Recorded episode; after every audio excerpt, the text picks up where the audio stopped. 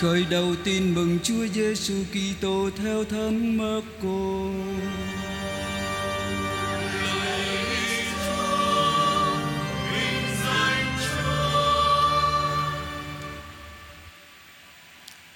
Khởi đầu tin mừng Đức Giêsu Kitô con Thiên Chúa.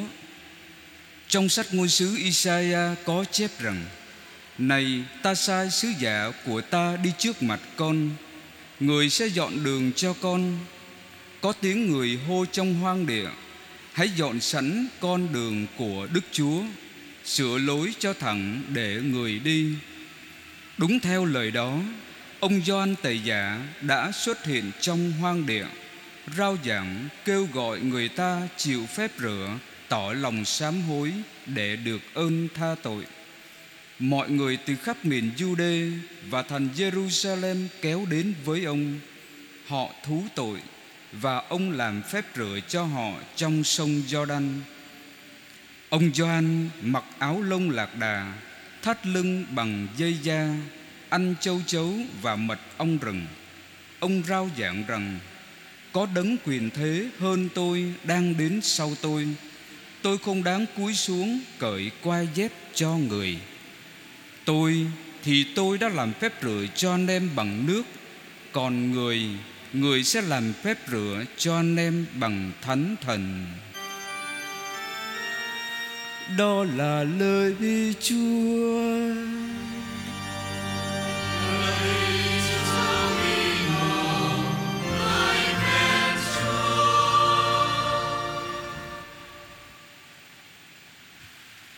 Thưa anh chị em, tôi xin chia sẻ với anh chị em bốn điểm trong phần phù dụ lời Chúa của ngày Chủ nhật thứ hai mùa vọng năm B.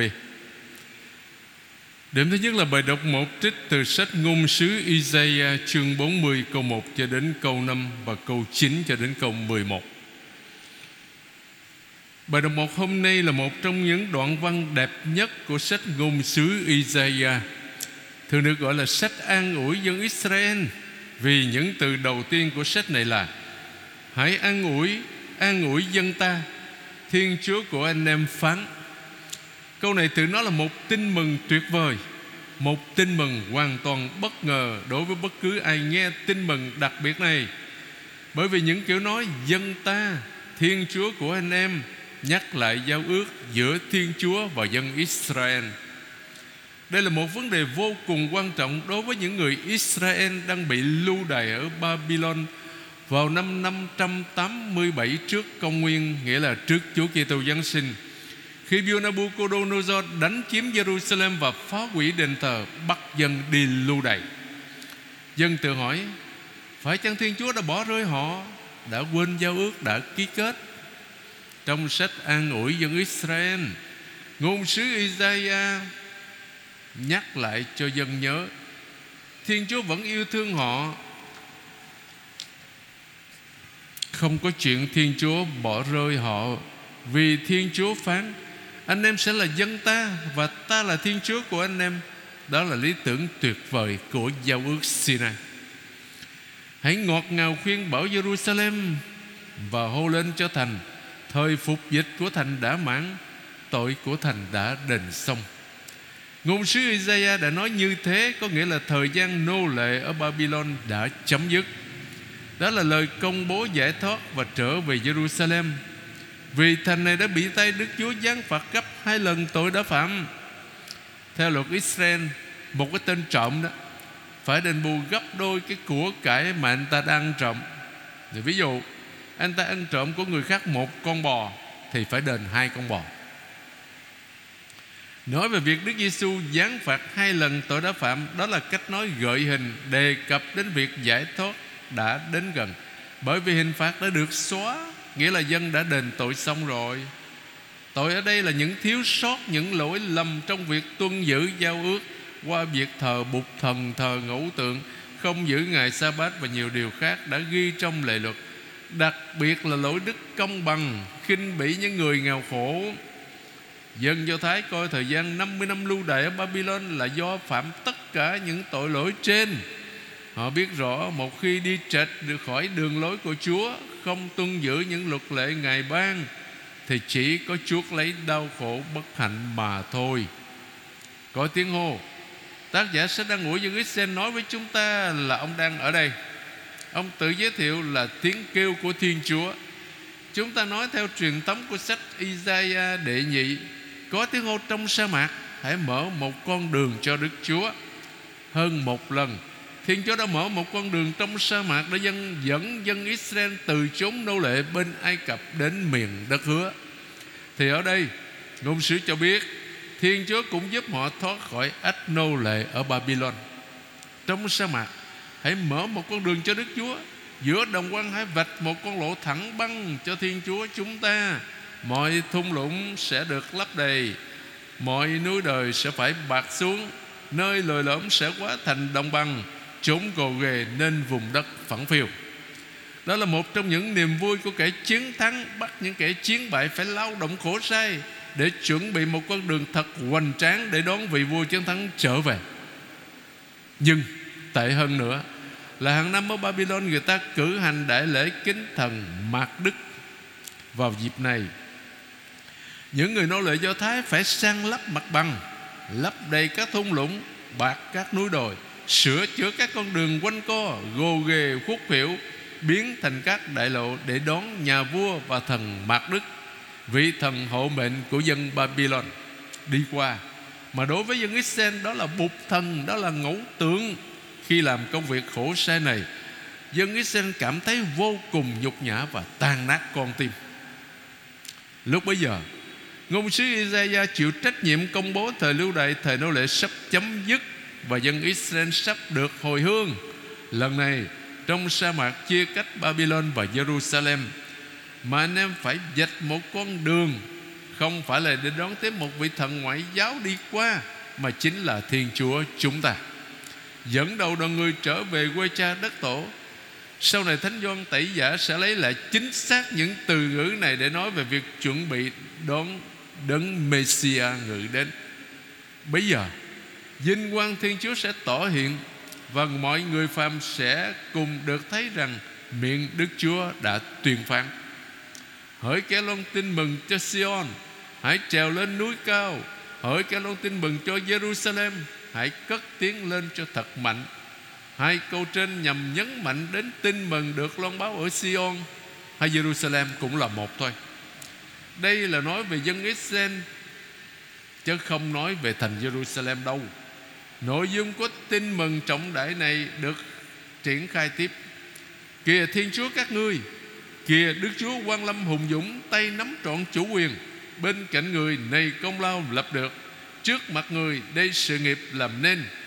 Như một tử, Chúa chăn giữ đoàn chiên của Chúa, Tập trung cả đoàn dưới cánh tay, Lũ chiên con người ấp ủ vào lòng, Bầy chiên mẹ cũng tận tình dẫn dắt. Chúng ta lại thấy hình ảnh quen thuộc của ngôn sứ Ezekiel. Việc đặt song song hai hình ảnh vị vua chiến thắng và mục tử Thuật tiên có thể làm ta ngạc nhiên. Nhưng vị vua lý tưởng của dân Israel Luôn luôn bao gồm hai khía cạnh này. Vị minh quân là mục tử luôn quan tâm chăm sóc cho dân chúng, Đồng thời cũng là một vị vua chiến thắng kẻ thù Để bảo vệ thần dân của mình.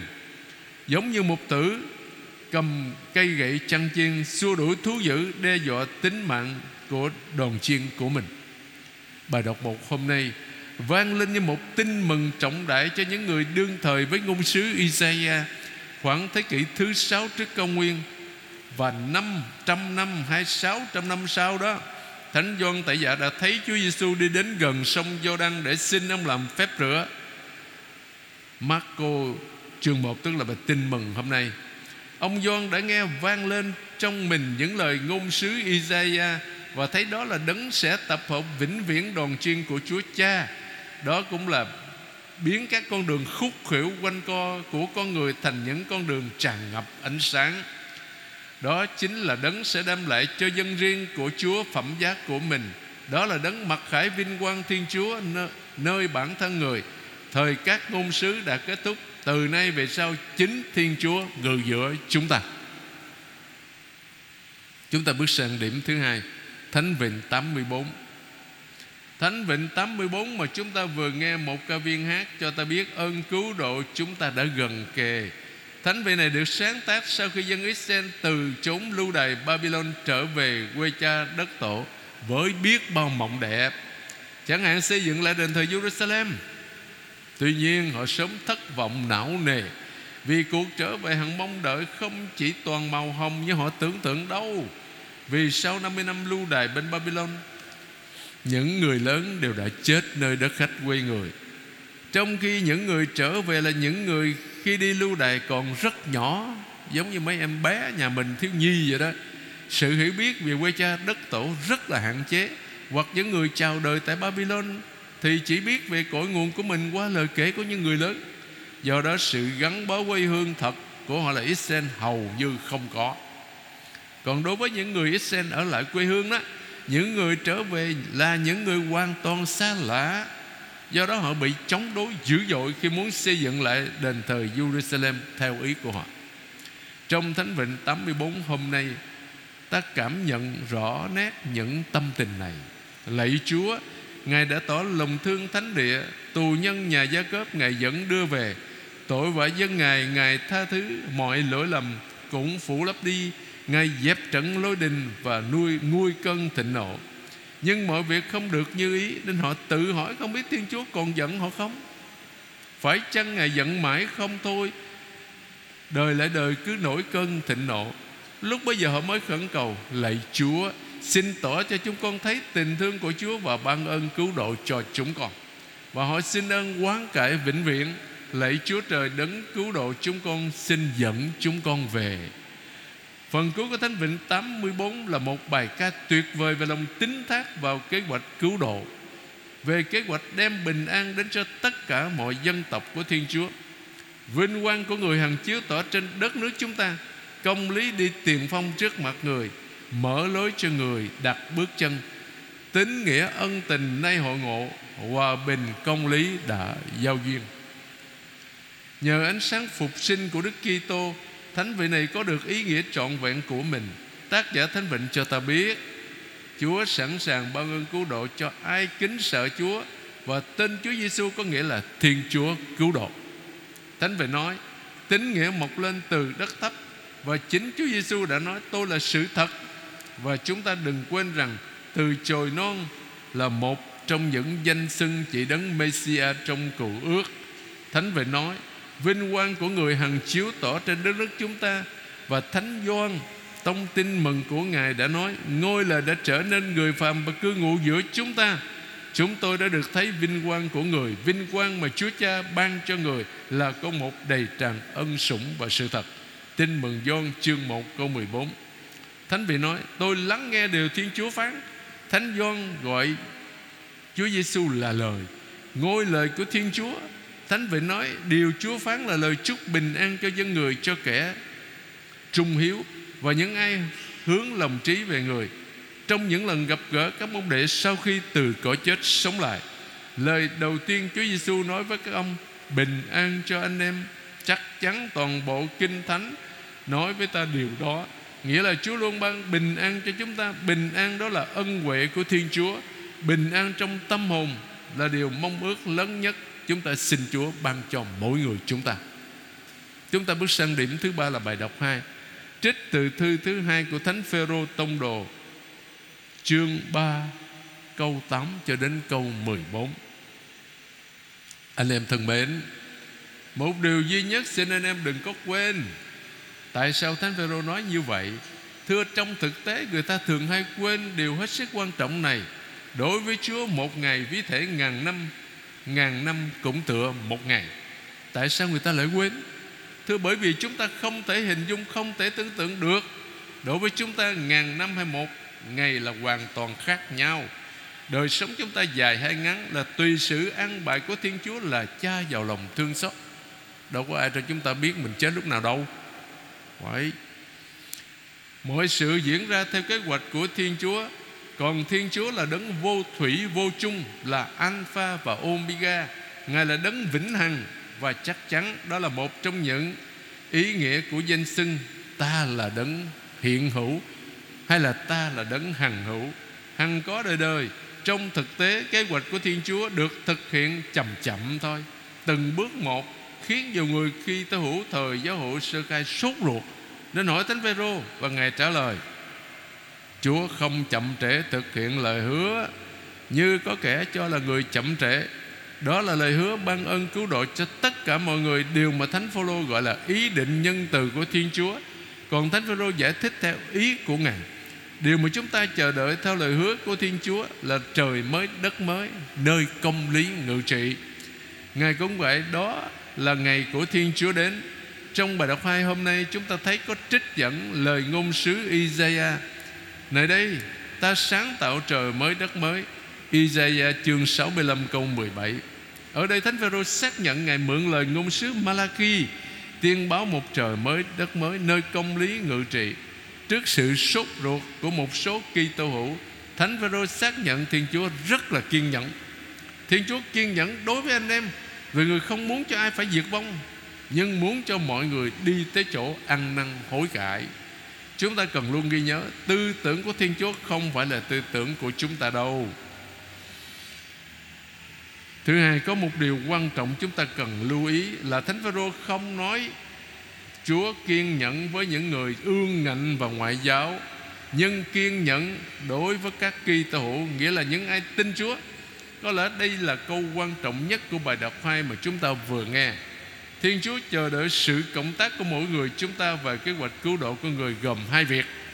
Thứ nhất, Thiên Chúa rất tôn trọng sự tự do của chúng ta nên người luôn nhẫn nại. Thứ hai đó là một điều không thể tưởng tượng được là Thiên Chúa mời chúng ta góp phần của mình vào việc thực hiện kế hoạch cứu độ của người đối với toàn thể nhân loại. Trong giữa bài đọc 2, Thánh Phêrô dùng những từ rất gợi hình để mô tả ngày của Thiên Chúa. Ngày ấy đến, đốt cháy nhiều quả lò. Mọi kẻ kiêu ngạo và mọi kẻ làm điều gian ác sẽ như rơm rạ. Ngày ấy đến sẽ thiêu rụi chúng. Đức chúa phán không còn chừa lại cho chúng một rễ hay một cành nào. Nhưng đối với các ngươi là những kẻ kính sợ danh ta, mặt trời công chính sẽ mọc lên, mang theo các tia sáng chữa lành, bệnh tật. Malachi chương 3 câu 19 cho đến 20 và cuối cùng, đó là bài tin mừng Marco, chương 1 câu 1 cho đến câu 8 Thứ nhất, Khởi đầu tin mừng Đức Giêsu Kitô, con Thiên Chúa, Toàn bộ ô nhiễm mà Đức Giêsu Nazareth gói gọn trong bốn từ. Con người này là Đức Kitô, con Thiên Chúa, Nghĩa là vừa là vua, Vừa là đấng Messiah Đáp ứng trọn vẹn sự mong đợi của dân Resen nhưng cũng thật sự là con Thiên Chúa, Nghĩa là chính Thiên Chúa. Đó không chỉ là sự chờ đợi của dân riêng Chúa được chọn đáp ứng. Dân chúa chọn được đáp ứng nhưng còn lan tỏa rộng hơn nhiều. Kể từ đó tin mừng Marco triển khai lời mở đầu này. Tin mừng, chúng ta cần chăm chú lắng nghe từ đặc biệt quan trọng này. Trong nghĩa là tin mừng trọng đại, tin mừng tuyệt vời. Những tin mừng chính thức đem lại niềm vui hạnh phúc cho mọi người báo tin một vị vua mới chào đời hay một chiến thắng vẻ vang Bốn tác giả tin mừng Matthew, Marco, Luca và John không hề viết sách kể các kỷ niệm hay là tiểu sử Chúa Giêsu đâu. Nhưng các ngài viết một tin mừng phi thường và tin mừng đó là tốt đẹp. Hãy tin vào tin mừng. Một câu khác của tin mừng Marco có nghĩa là hãy tin rằng tin mừng đó là tốt. Tin mừng này, các tác giả tin mừng không muốn giữ riêng cho mình. Vì thế các ngài đã viết cho thế giới và cho thế hệ tương lai. Đấng mà dân Israel trông đợi đã đến, người đem lại ý nghĩa cho cuộc sống và cái chết. Người mở ra cho chúng ta một chân trời mới. Người mở mắt cho kẻ mù lòa cho kẻ điếc được nghe, cho người què đi được. Đó là một tin mừng trọng đại. Trong Marco, khác với những câu chuyện của Matthew và Luca tin mừng không bắt đầu với những câu chuyện về việc Chúa Giêsu giáng sinh và thời thơ ấu của người. Tin mừng Marco bắt đầu ngay với lời rao giảng của ông Gioan Tẩy Giả. Ông Gioan Tẩy Giả đã xuất hiện trong quan địa và Marco trích dẫn lời ngôn sứ Isaiah. Này ta sai sứ giả của ta đi trước mặt con. Người sẽ dọn đường cho con. Có tiếng người hô trong quan địa. Hãy dọn sẵn con đường của Đức Chúa, Sửa lối cho thẳng để người đi. Câu này trích dẫn từ sách Isaiah đệ nhị, Tức là sách an ủi dân Israel, bắt đầu bằng những từ tuyệt đẹp. Hãy an ủi an ủi dân ta, đức chúa phán. Isaiah chương 40 Ngược lại, Câu này ta sai sứ giả của ta đi trước mặt con, Người sẽ dọn đường cho con. Không phải là lời của ngôn sứ Isaiah, Nhưng mà Marco ghép lại một cách tài tình Với một câu của ngôn sứ Malachi Và một câu khác trích từ sách xuất hành. Rất ít khi tác giả tin mừng nói về y phục và thức ăn của một người nào đó. Tuy nhiên, nếu mắt cô làm việc này là có ý nghĩa của nó. Ông Doan mặc áo lông lạc đà, Thắt lưng bằng dây da, Ăn châu chấu và mật ong rừng. Châu chấu và mật ong rừng là thực phẩm của sa mạc, Với ý nghĩa là sống khắc khổ, Nhưng cũng có nghĩa là lời hứa, Vì chính nơi sa mạc dân đã ký kết giao ước với Thiên Chúa. Điều đó muốn nói rằng việc ông John tẩy giả xuất hiện là một dịp rất tốt cho dân Israel trở lại sa mạc, gặp lại Thiên Chúa của mình. Và đó là lý do tại sao tôi tin Marco đã liên kết những trích dẫn khác nhau mà chúng ta đã đọc ở phía trước. Ngôn sứ Malachi đã viết Này ta sai sứ giả của ta đến dọn đường trước mặt ta. Malachi chương 3 câu 1 Chúng ta đang sống trong viễn cảnh ngày của Chúa sẽ đến. Trong sách xuất hành chúng ta thấy, Này, ta sai thiên sứ đi trước ngươi để giữ gìn ngươi khi đi đường Và đưa ngươi vào nơi ta dọn sẵn. Xuất hành 23 câu 20 Điều đó nhắc lại việc đi ra khỏi Ai Cập. Điều mà Marco muốn nói ở đây trong vài từ là ông John Tẩy dở dẫn chúng ta đến với giao ước lịch sử đã được ký kết trong sa mạc của cuộc xuất hành. Đến với giao ước vĩnh viễn trong Đức Giêsu Kitô. Về áo lông lạc đà, đó là y phục của ngôn sứ Elia. Hai vua chương 1 câu 8 Vì thế người ta coi ông John tẩy giả kế vị ngôn sứ Elia. Người ta dựa vào lời của ngôn sứ Malachi để nói, Ngôn sứ Elia đích thực trở lại để chuẩn bị cho đấng messiah ngự đến sẽ đích thân trở lại để chuẩn bị cho đấng Messia ngự đến. Này ta sai ngôn sứ Elia đến với các ngươi trước khi ngày của Đức Chúa đến, ngày trọng đại và kinh hoàng. Malachi chương 3 câu 23. Chúng ta không ngạc nhiên khi thấy chung quanh ông John Tẩy Giả có một đám đông nồng nhiệt tuôn đến. Điều đó cho thấy đấng Messia sắp ngự đến. Đám đông dây quanh ông John Tẩy Giả không làm ông phấn khởi vì ông hiểu rằng ông chỉ là một tiếng nói, một cái dấu chỉ và ông báo trước đấng đến sau ông. Quyền thế hơn ông. Ông không đáng cúi xuống cởi quay dép cho người. Giống như ngôn sứ Elia, cũng như các ngôn sứ đích thực, ông John tẩy giả rao giảng sự thống hối cho tất cả những ai muốn thay đổi đời sống. Ông đề nghị họ chịu phép rửa. Trong tiếng Hy Lạp có nghĩa là dìm mình. Không chỉ là rửa tay trước khi ăn theo quy định của do Thái giáo, nhưng là dìm toàn thân trong nước để nó lên quyết tâm thanh tẩy đời sống hiểu ngầm là quay lưng với toàn bộ các ngẫu tượng trong vài tu viện thời ông John tẩy giả đó và Chúa Giêsu có nghi thức tắm mỗi ngày để biểu lộ lòng thống hối thật. Tuy nhiên ông John nói rõ hơn Phép rửa của ông hoàn toàn khác với phép rửa của Đức Giêsu. Tôi thì tôi làm đã làm phép rửa cho anh em bằng nước Còn người, người sẽ làm phép rửa cho anh em bằng thánh thần Chính Thiên Chúa sẽ biến đổi dân người cũng như biến đổi mỗi người chúng ta. Lạy Chúa Giêsu, Xin cho chúng con biết sang bằng những đối đồi, kiêu căng, Lấp đầy những hố sâu chia rẽ Và sửa cho ngay những quanh co bất chính Trong tâm hồn mỗi người chúng con, Để chúng con xứng đáng mừng ngày Chúa xuống thế làm người, Ở cùng chúng con Để cứu độ chúng con. Trong những tuần lễ mùa vọng này Chúng ta đã chuẩn bị tâm hồn Để đón Chúa Giáng sinh như thế nào?